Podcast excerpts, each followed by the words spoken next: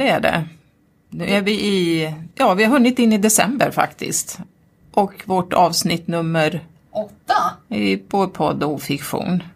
Så det här fenomenet med julböcker, alltså julfaktaböcker. Här på bibliotek så brukar de alltid komma lite för sent och så köper vi dem och så, så får vi dem i januari. Ja precis och så står de och, och, och ingen bryr sig. Men jag, jag tänker rent allmänt att det här med julböcker har ju varit ganska stort för ett tag sedan. Men idag så tycker jag inte att det är någon sån här jättefart på utlåningen av, av eh, jul, julböcker. Så vad menar vi med julböcker egentligen? Det fi- finns ju vissa som återkommer. Det är alltid någonting som handlar om mat och någonting om pyssel. Ja, mat och pyssel, det är ju naturligtvis det som, som vi förknippar med julen. Men sen kan det ju finnas en och annan bok om traditioner och, och Musik. musiken förstås. Mm. och så. Eh, men det här när du säger mat så roade jag mig med att titta lite grann i, i vår hylla för just matböcker och julen och tyckte det var lite slående eh, hur det såg ut där. För att det är eh, idel män som har gjort matböcker om jul. Vi har, eh, vi har Hannu, vi har Per Moberg, vi har Niklas, vi har Ernst förstås, vi har Peter Jöback, så jag har en hel hög med, med matböcker om jul. Och de här är ju ganska lika varann. De är genomgående vackra, snygga, påkostade bilder med stora uppslag, väldigt inspirerande. Så jag har bläddrat lite i och se vad, är det någon skillnad överhuvudtaget eller har vi bara köpt dem sådär rent Oj, nu är det en ny matbok om julen så nu måste vi köpa den, eller hur? Eller att någon har efterfrågat den. För det Ja. är ofta så vi köper de där Så- namngivna. Så kan det vara. Om, om vi börjar med Hannu då, Hannu Sarenström alltså, Hannus magiska jul. Det är ju förstås då recept på mat, drinkar, bröd, kakor från december till januari. Och vackra bilder och i förordet så säger han då som någon slags sammanfattning, jag älskar allt som har med julen att göra. Så det är liksom signum för hans bok. Sen har vi ju Jul med Ernst. Mat, blommor och fix med Ernst Kirchsteiger. Och han pratar ju mycket om det här med att umgås, att ha en ärlig jul och att julen inte är någon tävling. Det är inte så många recept, men en, ett recept som jag fastnade för det var friterade vildsvin. Ja, det låter ju lite brutalt men det är faktiskt kakor, tredimensionella kakor som man kan ställa upp. Oj! De står alltså som små grisar.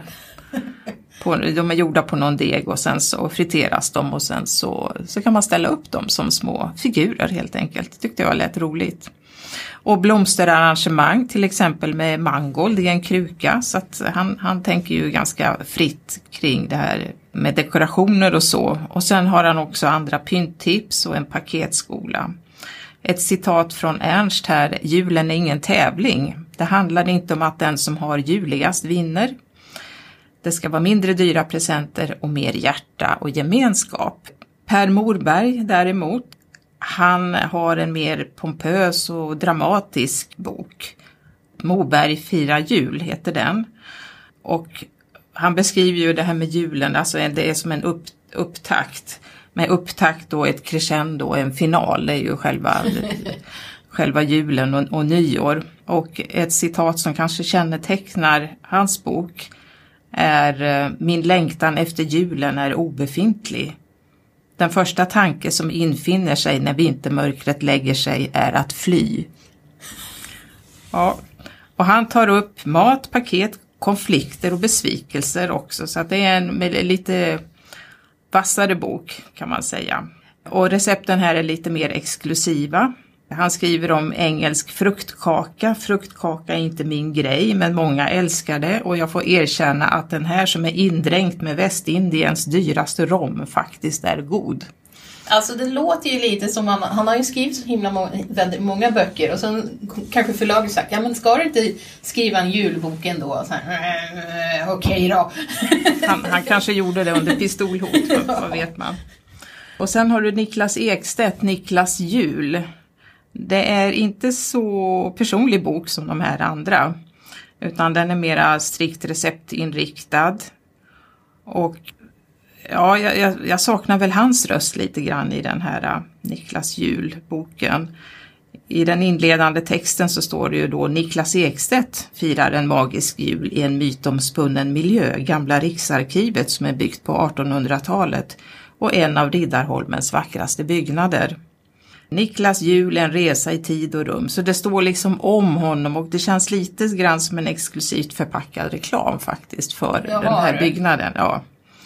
För den, man talar om vilka näringsställen som Niklas Ekstedt driver och så, eller kanske drev i den här tiden. Den här boken kom ut 2018. Sen har, har vi en bok som inte är en regelrätt receptbok utan det är en blandning av eh, biografi och musikbok. Det är av Peter Jöback och Lena Katarina Svanberg och den heter Jag, kom, jag kommer hem igen till jul. Och vi har ju, har ju den på biografihyllan och det här handlar ju förstås mycket om musik och julens sånger. Det finns både text och noter i den. Men även här som i Niklas Ekstedt bok så är recepten hämtade från ett särskilt näringsställe. Peter Jöback han berättade att han först reagerade negativt när han fick frågan om att göra en julskiva. Och det ligger med en CD i, i boken från en julkonsert på Globen 2009 som är ju den här julskivan då. Men att projektet sen blev en resa hem till mig själv. Och, och, då berättar han om det i den här boken, hur det var att göra den här skivan och om upplevda jular från barndom och till vuxen ålder och hur han letar för egen tro och andlighet.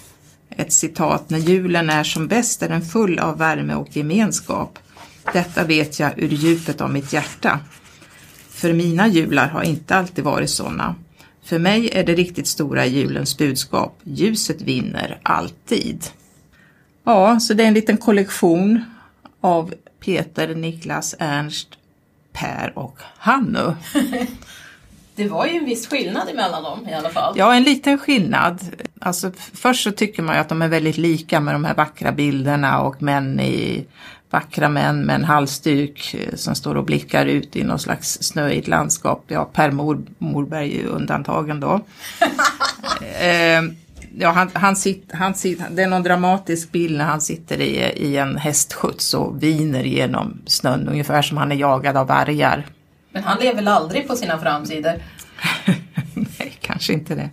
Ja, hade har du... Någon, har du någon favorit bland de här olika? Ja, alltså, I hate to say it, men, men Ernst vinner nog. Just för att han är mångsidig och att han har en ganska, jag gillar det här, julen ingen tävling och att han har, både har ganska enkla tips på hur man kan göra fint med, med lite annorlunda grejer och som sagt de här friterade vildsvinen är jag ju rätt nyfiken på. Jag tror jag ska testa det. Jag har ju faktiskt en som liknar den här fast skriven av en kvinna så här vacker så och eh, den heter Den goda gröna julen av Caroline Jönsson. Mm. För det kommer, så det är nästan en egen avdelning i kokböcker, så person, specifika personer som gör vad är, vad är, det på omslaget? Ja, det... och det här är, jag tror att det är grönkål eller svartkål. För första anblicken så ser inte det här ut som en julbok. Det är en mörk stålblå bakgrund och sen är det något kål och sen är det en sked med lingon på. Så att det är lätt att gå förbi om man letar julkokböcker. Men mm. vill man ha en, i alla fall vegetariansk eh, kokbok. In, det finns det är inte uttalat om det är vegetarianskt eller veganskt. Men den, det är ett fint förord. Och sen är det författarinnan som står i ett snöigt landskap med sin katt. Och så här strävt papper. Men det är många olika recept som verkligen kän, är, känns juliga. Som saffransbröd, scones med apelsin, tranbär, marmelad, solgul energisoppa. Så att det ser, alltså det, maten ser god ut och den ser också som det passar till julen. För att i vissa vegetariska böcker så får du verkligen kämpa för att det ska verka juligt. Jag tror att och i inledningen så går den ju över julens smaker också. Så mm. att man ska kunna julens smaker och vilka kryddor som används. För det är ju kryddorna som liksom gör att man associerar till jul, Mm, julen väldigt mycket. Så att eh, den, den kan jag faktiskt rekommendera att titta på om man vill ha mer grön. Ja, har du någon känsla för hur pass lätta eller svåra recept är i den Jag där? har inte tittat så noga men alltså de verkar ju vara ganska enkla. Däremot så kanske vissa recept, eller vissa ingredienser inte är alltid så lätta om man inte håller på med det. Så här är det någon, ett recept på någonting som heter chaga cha, chachino. Som är, och där är det chagapulver. Och det är en slags ticka som finns att köpa i hälsokostbutiker. Ibland är det ju så med receptböcker att det, det kan vara lite speciella ingredienser Mm. och, och bor man inte i en storstad med massa välsorterade butiker så kan det ju vara lite svårt ibland att hitta just de där. Och det här är en dryck då. Men jag har ju också en annan eh, bok som har med mat, eller rättare sagt bakning att göra. För bakning är ju stora grejer med jul.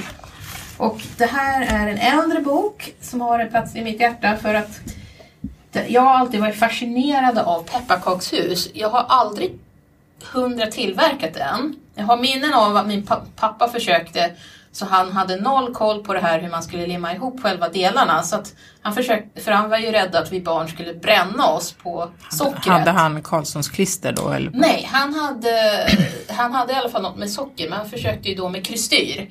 Krystyr fäster ju inte för fem öre så allt det där höll på att ramla ihop. Men i alla fall, då kom det här boken Pepparkakshus av Ylva Norman och Eva Grane och det här är från 1998. Och i den här så upptäcker jag, men en pepparkakshus behöver ju inte vara en stuga. Det kan ju vara en, ja, en liten, här är det en liten julkrubba eller jag tror de har en tält och har ett stort medeltidshus. Och ja, här är medeltida stadshus, Riddar Ferdinands borg, Svenska folkhemmet som är en bil och en Ja, husvagn. alltså ofta ser man ju när det är såna här tävlingar, jag vet inte hur länge det har, har förekommit, Mm. men, men man kan ju se alla möjliga fantastiska kreationer Ja. av eh, pepparkaksdeg. Hela, hela städer och det kan vara broar och, och figurer och man lägger in speglar som vatten och jag vet inte riktigt när man började ha tävlingar. Jag vet inte heller om det här var en reaktion på det eller så. Men det är så andra, så att varje, så att det finns ett foto för varje kreation, en beskrivning och bygginstruktioner och sen är det ju då mallar och det här är ju gjort 98 så att, Alltså jag tror att alla de här mallarna är handritade. Man ser sådana här i liksom som Mm. små prickar man ser att de har dragit med linjal Ja. och penna. Ja, och det som verkar bra med den där boken, jag kikar över axeln på dig här, det är ju att den är spiralbunden ja. och stora tydliga bilder så att det går ju lätt att kopiera av de här mallarna om man skulle vilja göra sitt eget hus efter, en, efter en mall här då. Ja, det har kommit, kommit några, jag vet inte, kanske två, möjligtvis tre stycken liknande efter det här. Men den här, den här var den första pepparkakshus av Norman. Mm. Sen har den ju någon slags plastskiva på, framför omslaget också så att Ja. man ska kunna De har tänkt till Ja. så man kan ha den framme och kladdar man på den med Ja. pepparkaksdeg så går det att torka av. torka av den. Ja, ja ja men eh, apropå mat då. Någonting som är väldigt fundamentalt, någon slags grundsten för hela julen, det är ju gröten. Gröt för till tomten, gröt för den fattiga plånboken eller gröt som ger råg i ryggen inför julens anstormande eh, släktingar som kommer på besök. Alltså gröt kan ju vara till mycket. Och det här är ju en bok som är skriven av Jana Fröberg och Vanda, Vanda Lönngren. Det är ett par systrar. Gröt en fantastisk historia. Och det låter kanske inte så lockande men det här är en väldigt rolig bok att läsa. De här systrarna är ju jätteintresserade av gröt av någon anledning som de inte riktigt kan sä- säga varför. Men eh, de går all in verkligen och les, reser land och rike runt. De åker till Skottland och är med i VM i grötkokning. De besöker Nävgrötsakademin i Värmland och de åker till och med till Syrien för att leta recept. Så den här boken innehåller, ja det är både en reseskildring kan man säga på de här grötresorna och innehåller en massa recept och kulturhistoria kring gröten. Lättläst och trevligt skrivet rakt igenom. När gav den ut? Du sa att de reste till Syrien. Ja precis, det här var ju innan. Den här kom innan det, det brakade ut så att boken är utgiven 2015. Oj, och, det var ju verkligen... och, och själva resan gjordes väl innan dess då skulle, jag, skulle jag tro. Och de skriver ju också om grötens användning i andra sammanhang. Alltså att det här med grötomslag har man ju hört talas om. Och eh, de skriver till exempel John Haller beskriver i en artikel i New York State Journal of Medicine 1985 hur europeiska läkare vid medeltiden hade börjat behandla i stort sett alla åtkommor med grötomslag. Vid invändiga sjukdomar som lung och lungvägsinflammationer packades hela patientens överkropp in i gröt. Så gröten har ju, har ju använts till, till många olika saker. Och så skriver de också om att det har ju, gröt var ju den svenska allmogens vardagskost. Det är ju billig att tillreda. Och där berättar de om att recept på gröt som folk i allmänhet faktiskt hade råd att laga var ju sällsynta i de tidiga svenska receptsamlingarna. Så när Anna Maria Ryckersköld år 1785 inkluderade recept på vattengröt, en gröt som alltså bara består av mjöl och vatten, i sin bok som heter Lilla hushållsbok innehållande säkra underrättelser om den rätta beredningen av varje handla ätliga varor så inledde hon det med ett urskuldande kommentar. Vattengröt har, har väl aldrig förr fått den äran att bli utpekad i någon kokbok, men just för det han är ringa fordrar han en slags vetenskap för att bliva god och smaklig, som i synnerhet för tjänstefolket ofta måste fela. Alltså, finns inte vattugröt, nämns inte vattugröt i Astrid Lindgren eller jag tycker jag känner igen att jag läst namnet i romaner från 1800-talet. De allra fattiga åt vattugröt. Ja, det, hon skrev ju mycket om, om det fattighuset där med, med kommandoran var det väl. Ja. Och, och, eh, visst. och som sagt, eh, alla möjliga recept från olika håll och kanter. Och här finns ju ett av de mer exotiska. Det är alltså snigelgröt.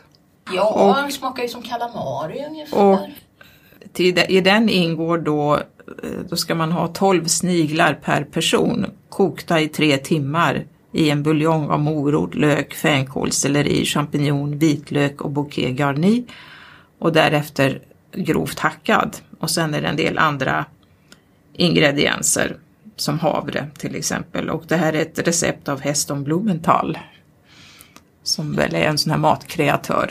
Jag tycker inte att det låter gott.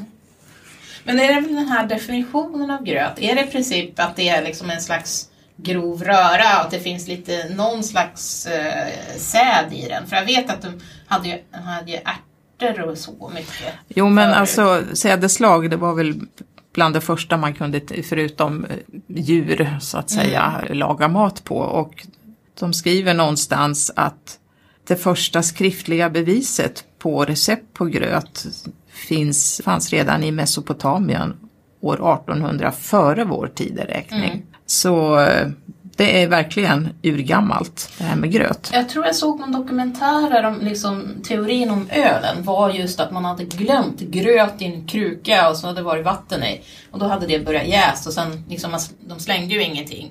Så smakade de på det där, ja men det här var bra. Så att gröten är förfadern till ölen också. Mm, mm. Jo, det är klart om det har fått stå och jäsa och sådär så. Ja, ja nej, men en, en rolig bok, en trevlig bok som man önskar att många läsare hittar fram till.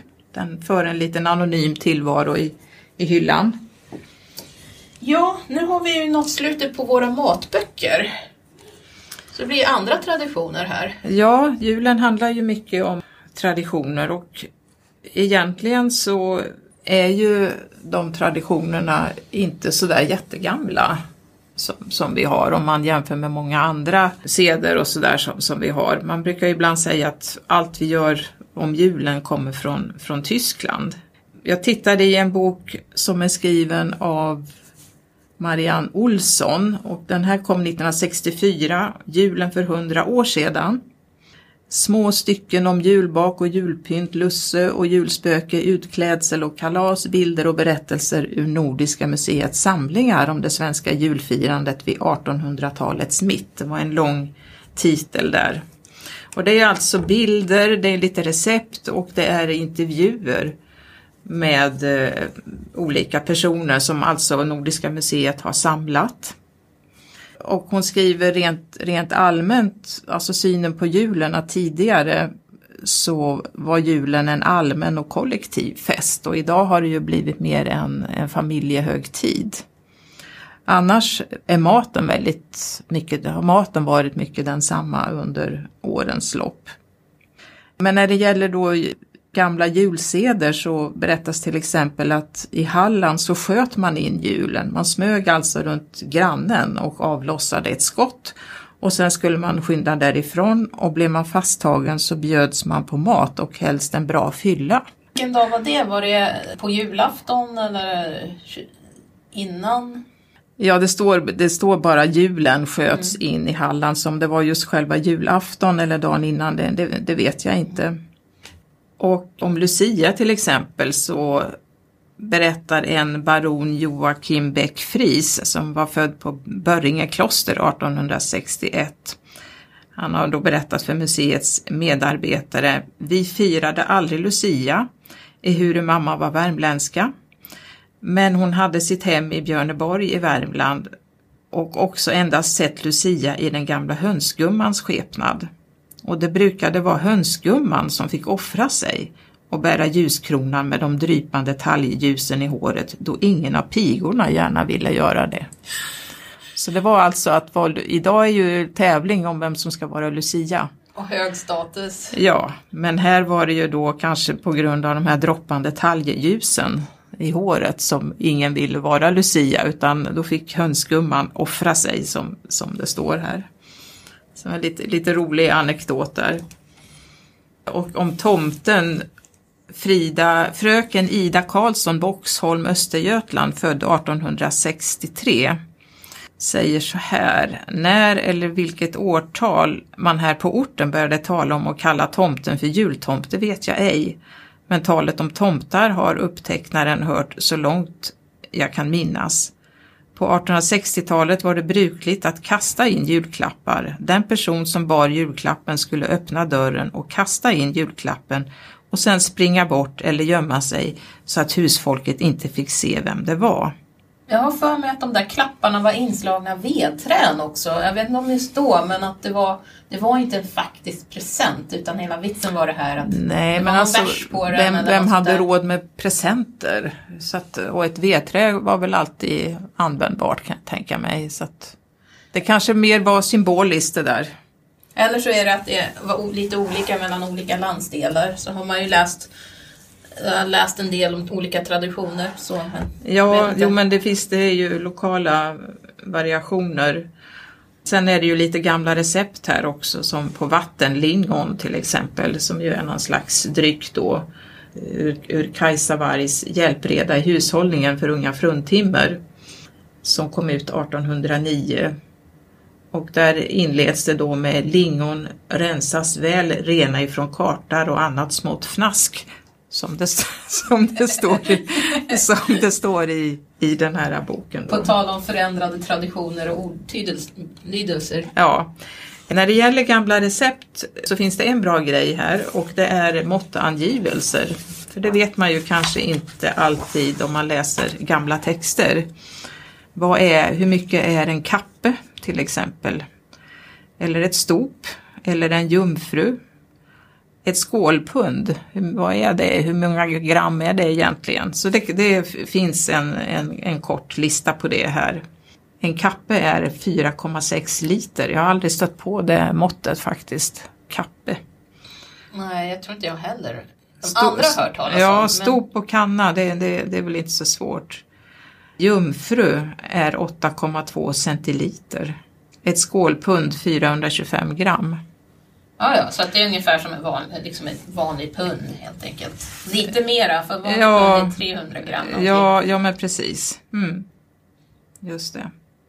Ja, detta om, om julen förr. Ja, jag har ju också två böcker som handlar om jultraditioner. Kanske, och där är de jultraditioner, särskilt en som dök upp 1920-talet som heter Tryckt till jul av Anna Lindqvist och Marie Odenbrink Widmark. Men alltså dök boken upp 1920? Nej, eller? alltså traditionen. Traditionen? Med, traditionen dök upp Ja. 1920. Ja, Okej. talet. För det vi pratar om är tryckta juldukar, speciellt designade tryckta juldukar. Även om fenomenet dök upp på 20-talet så blev det inte poppis förrän på var det typ 50-talet, något sånt där.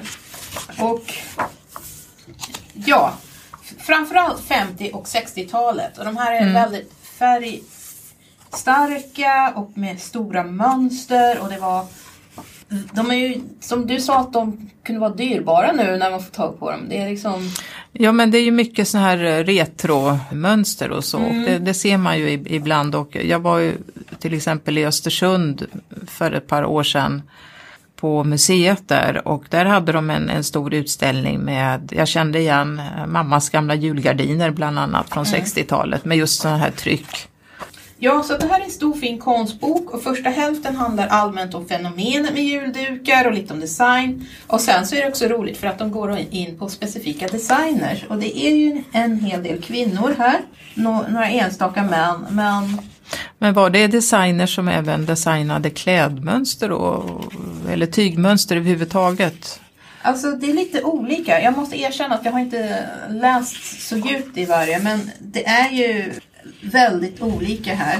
Eh, Som den här Ulla Eriksson Åström. Hon utbildade sig på modelinjer på Ander Beckmanskolan i början av 40-talet. Och, så att hon var ju formgivare Mm. och höll på med, med väverier. Det är ganska kort om varje, varje person. Och den här är en som heter Maud Fredin Fredholm som gjorde även offentliga utsmyckningar, inredningar och färgsättningar exempelvis skolor och ålderdomshem. Och hennes alster ställdes fler, ut flera gånger på Röhsska museet i Göteborg senast 2009. Men man undrar ju de här jultrycken och om det alltså var någon, någon sidogrej som de gjorde eller de... Alltså det var att, ju att det blev... olika med, mellan de olika men eh, Ja, de hade kanske inte så hög status till att börja med. Men jag vet inte. nej men jag vet inte om det har att göra med det här med att hemmet blev liksom man skulle möblera och ha fint hemma och Mm. att, att det var liksom i spåren utav det som, som eh, de här jul, julgardiner och dukar och Alltså det finns väl idag också men inte alls den här äh, industrin liksom Nej. kring Och de går ju in också, efter de pratar designer så går de in och pratar om, så står det om vilka fabriker som gjorde det här. Det var ju en hel del, flera olika textilfabriker som höll på. Och sen i slutet så har de även ännu flera designer som är kort. En liten väldigt, en paragraf, en eller två paragrafer och sen bilder. Så det var ganska många som höll på. Så den, den eh, är ju lite som en uppslagsbok också faktiskt. Ja. Om man letar efter eh, vem, vem, om man nu har någon, någon gammal duk hemma så kan man ju kolla lite, finns den med? Och det, Och vem, vem hade gjort designen? Ja, och eh, fast man kan nog inte man kan inte söka på specifika mönster men man kan söka på designers och de är uppställda eh, i Ja, bokstavsordning men man ser, namnet. ja, man ser ju bilderna, den är ju rolig att bläddra i verkar det som. Ja, så den här kan ju, om man är intresserad av här textil och det här lite smala ämnet jultryck så rekommenderar den här varmt. Mm, tryckt till jul. Ja. Och sen har vi en annan udda, eller väldigt smal julföreteelse och då är det kyrka som julprydnad. Om julkyrkor, gips och annat material av Bengt Arvidsson. Och det här är också en som, något som var väldigt populärt på 1900-talet och mitten av 1900-talet. När började man, ja var det då i- vid fem- 50-60 som man började med julkyrkor? Alltså senare, eller tidigare, för att det står här, det sammansatta ordet gyllkyrka är av sent datum. I Svenska Akademins ordbok 1935 dokumenteras användning av ordet först till 1916 och betecknar här gudstjänster på julmorgon, julotta, och detta i Finland. Och det, det är ju alltså en, en, en, en prydnadsföremål lite Ja. större i form av en kyrka. Och vi hade ju en sån där när jag var barn. Och då var det en, eh, kunde man vrida upp vad som en speldosa inuti som, som spelade Stilla natt tror jag. Och så var det ljus inuti. Ja, när det här, om man vill veta allt om julkyrkor överhuvudtaget och det, så är den här intressant. För det är allt om olika modeller till motiv, till försäljningen, hur man köpte dem och från olika tidsperioder och massa foton. Och det är inte bara i Sverige, som sagt, det är lite överallt. Här är det någon som visar liksom verktygen, hur de tillverkats. Det är i trä, det är i gips, det är keramik. Och det här är en pepparkakskyrka. Ja, såklart. Så man kan verkligen nörda ner, nörda ner sig i det här fen- fenomenet. Så att gillar man lite udda kulturfenomen och vill ha en julkoppling så är den här nog riktigt intressant. Mm. Sen så har jag en annan, jag har inte boken med mig fysiskt för den är ganska populär. Som sagt, vi har ju pratat lite om julpyssel. Och letar man på julstickning så hittar man ju flera olika böcker. Men det är en som jag tycker sticker ut. Och det, jag tror att det här är första boken med det här paret Arne och Carlos. De är alltså två modeskapare som driv, har drivit sitt eget märke sedan 2002. Snart upptäckte de att de själva tyckte mest om och som de också fick bäst respons på inköparna var de stickade plaggen. Idag jobbar Arne och Carlos endast med stickat. De använder traditionellt nordiska mönster, både praktiskt och som inspiration. De är båda extra svaga för julen, då deras skaparglädje och kreativitet är i topp. Mm. Okej. Och boken som, jag tror att det här var den som de slog igenom med lite, har jag för mig. Den heter Julkulor. Och handlar bara om hur man stickar julkulor, alltså prydnadskulor till julen. Äh, till Eh, julgranen. Ja, okej. Alltså s- som man fyller eller är det som ett fodral som man sätter ovanpå Eh, en? Nu har inte jag boken. Men jag har för mig att man kan ha att de, det är som överdrag på vanliga julkulor. Man kan ha dem som fyllning eller, om man kan, eller så stopp, kan man stoppa dem i en vadd. Jag är inte hundra säker. Jag, jag kommer ihåg att jag bläddrade den här. Den kom, eh, det är ett bra tag sedan den kom ut. Men den är, som sagt, jag skulle gå och plocka den här och den var utlånad. Och det här recensionsdatumet, som, för nu tittar jag i min mobiltelefon, det är från 2011. Okej. Och de har ju kommit ut med andra böcker, men just det här med att en bok som bara handlar om att sticka prydnadskulor för Ja, julgranen, det är det ju- är ju verkligen udda. Ja, det är udda ja. Mm. Så Så, det är att, säkert eh, väldigt fint. Ja. En annan, som en sista grej, så har vi ju då musiken. Mm. Det är ju viktigt. Och vi har ju en repertoar, eller vi har ju liksom viss mängd julsånger. Ja, det undgår väl ingen så här den här tiden på året. Om man går in i en affär så blir man ju tvångsmatad med Mm. jul, julmusik. Slår man på radion så är det bara julmusik på vissa kanaler till exempel. Men jul- det finns ju musik och musik. Ja, julmusik har ju funnits ganska länge. Och jag är själv förtjust i tidig musik som definieras egentligen från Bach och tidigare. Men den här boken som en nothäfte med CD heter To Drive the Cold Winter Away by Roxana Gundry, A Celebration of Christmas Music and Customs in Medieval and Renaissance Europe. Och bara för att uh, titeln är på engelska, den, eftersom det är ett nothäfte så behöver man inte kunna engelska så bra för att använda den. Men det här är ju då en bok, om man vill ha traditionell julmusik som skiljer sig mot det som man har haft, man vill ta lite annat, så kan jag rekommendera den här. Eh, och den finns text. Eh, det finns text, det finns ackord för gitarr och noter. Så att om man vill ha något lite annorlunda för kören till exempel så kan ju det här vara, vara intressant. Det, det är lite varierat. Vissa har text och vissa, vissa inte. Mm, man skulle ju gärna vilja lyssna på den där musiken. Mm. Och som sagt, Mel Bay är, är typ det företaget i USA som ger ut musik Så att det fin- de har ju hundratals olika. Men den här är en CD i. Och eh, den, Och det är en CD till en alltså, CD. så man kan Ja. lyssna på musiken. de brukar vara ganska duktiga på det där. Sen får vi se hur länge det fortgår. Vi har ju märkt det på våra ja. språkböcker att CD-erna försvinner och sen är det någonting som man ska ladda ner från internet. Men eh, Har, har du lyssnat på CD-skivan? nej, inte än. Jag har lånat hem den här och tittat i den och försökt att spela år efter år och sen kommer jag aldrig för så att jag bör nog eh, ta och lyssna på skivan, tror jag. Ja, och med det så får vi väl passa på att önska alla en god julläsning och med lite inspiration då utav diverse julböcker. Ja, och så kan vi informera att vi ska ta en paus nu under januari så vi kan ju säga att det här är en säsong, säsongsavslutning. Ja, precis. Så vad det blir nästa gång då, en bit in på nya året, det får vi se. Ja, Mm, men ni är välkomna att lyssna då. tack för oss.